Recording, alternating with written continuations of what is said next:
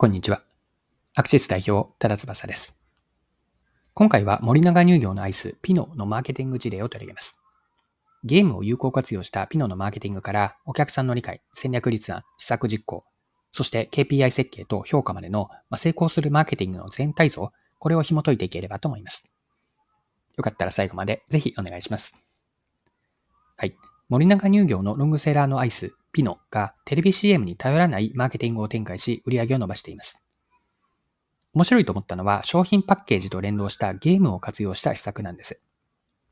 スーパーマーケット、スーパーなどの商品棚を広告面と見立てて、複数ゲームを用意し、ゲーム提供の継続的なアップデートをすることによって、狙い通りの1人当たりの買い上げ点数を増加させたんです。大きな変化が望みにくいロングセラーブランドでありながら、成功を収めた事例から学べること、掘り下げていきましょう。で先に、ま全体像を俯瞰しておきたいなと思うんですが、ピノのブランドとしての背景、その課題から落とし込まれた目標設定、マーケティングの戦略から打ち手までがとても綺麗につながっている事例だったんです。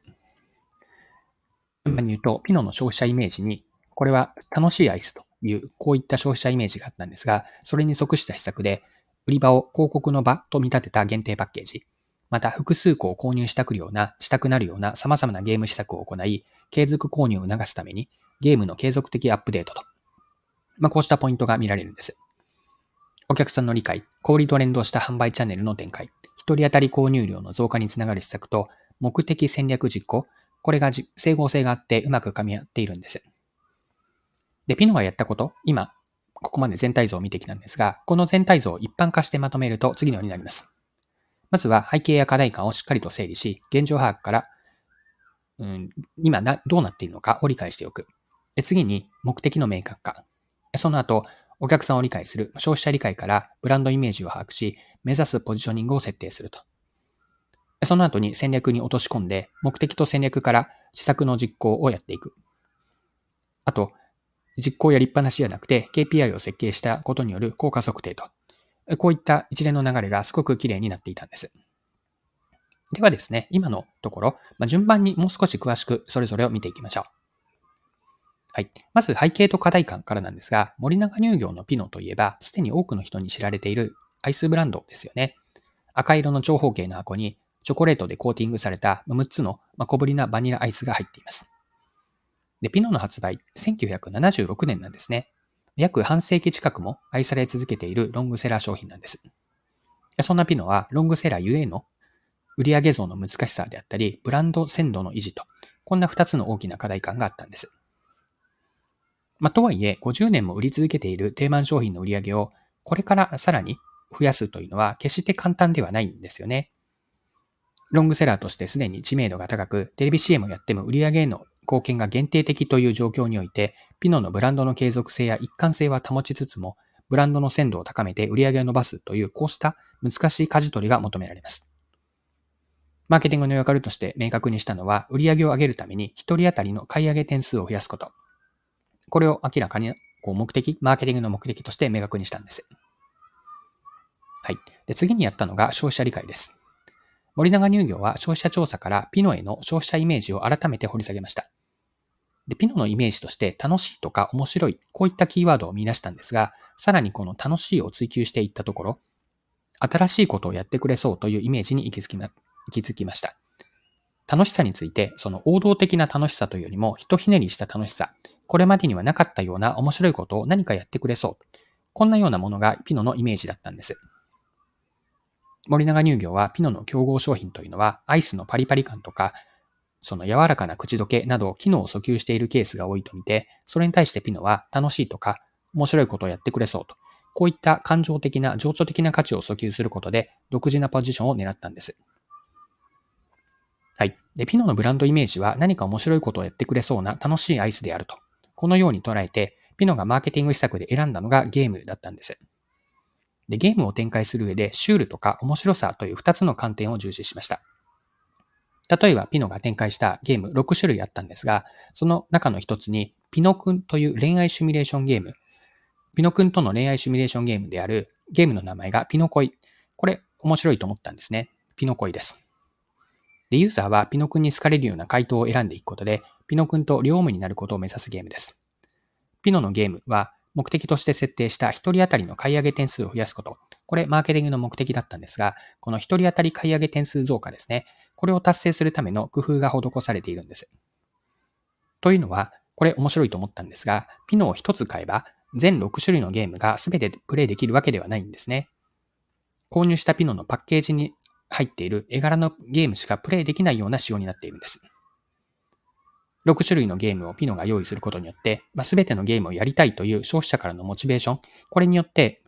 6つのピノを全て買いたいという気持ちを生み出して、購入点数が増えることが期待できるんです。まあ、さらに、ゲームができるピノを発売した後も、継続的にゲームの中身をアップデートしていって、話題性と購買動機を作り続けました。ピノのゲームでは一回きりの話題で終わらないように、施策の鮮度を保つような工夫、設計がされているんです。具体的には X、ま、試作当時は Twitter だったと思いますが、X を中心とした SNS で拡散される仕掛けがあるんですね。ゲームカセットに見立てたパッケージだけではなく、X にシェアできるゲームのスコアとか、他のプレイヤーとのランキング機能もつけています。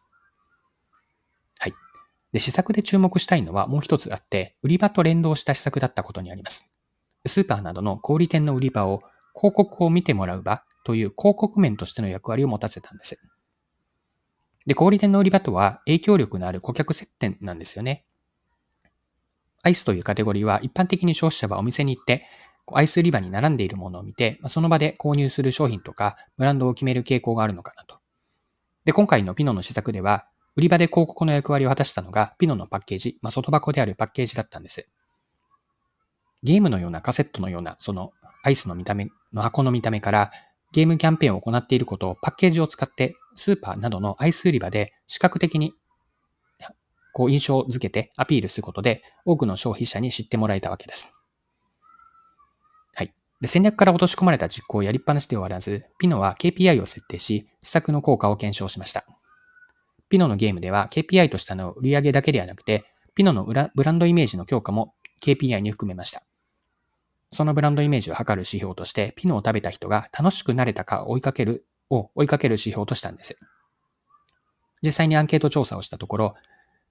ピノのゲームを体験したお客さんの楽しくなれたという気持ちのスコアは以前よりも向上していたとのことです。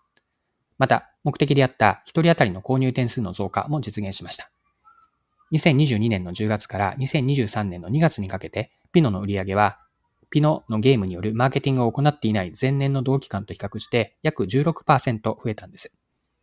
まロングセラー商品でありながら、前年に比べて2桁増を達成する効果を収めたんです。複数種類のゲームを用意し、継続的なゲームのアップデート、また最も購買に近い顧客接点であるお店の商品棚を広告面にするという、この3つですよね。三位一体の施策。課題とマーケティング目的、戦略、施策と KPI 評価と、まあ、綺麗につながった成功事例なんです。はい。そろそろクロージングです。今回はピノのマーケティング事例を取り上げて学べることを見てきました。最後に学びのポイントとして、成功につながるマーケティングの全体像のプロセス、これを簡単にもう一度振り返っておきましょう。一つ目は背景、背景であったり、課題感をしっかりと見極めるという現状把握。次に目的を明確にし、そこから顧客インサイトまでの消費者理解からコンセプトや目指すポジショニングを設定する。そうした後で戦略を立案し、目的と戦略から落とし込まれた施策を作り実行していく。実行はやって終わりではなくて、KPI 設計から効果測定もやると。こういったことが成功につながるマーケティングのプロセスになるかなと思います。はい、今回は以上です。最後までお付き合いいただきありがとうございました。それでは今日も素敵な一日にしていきましょう。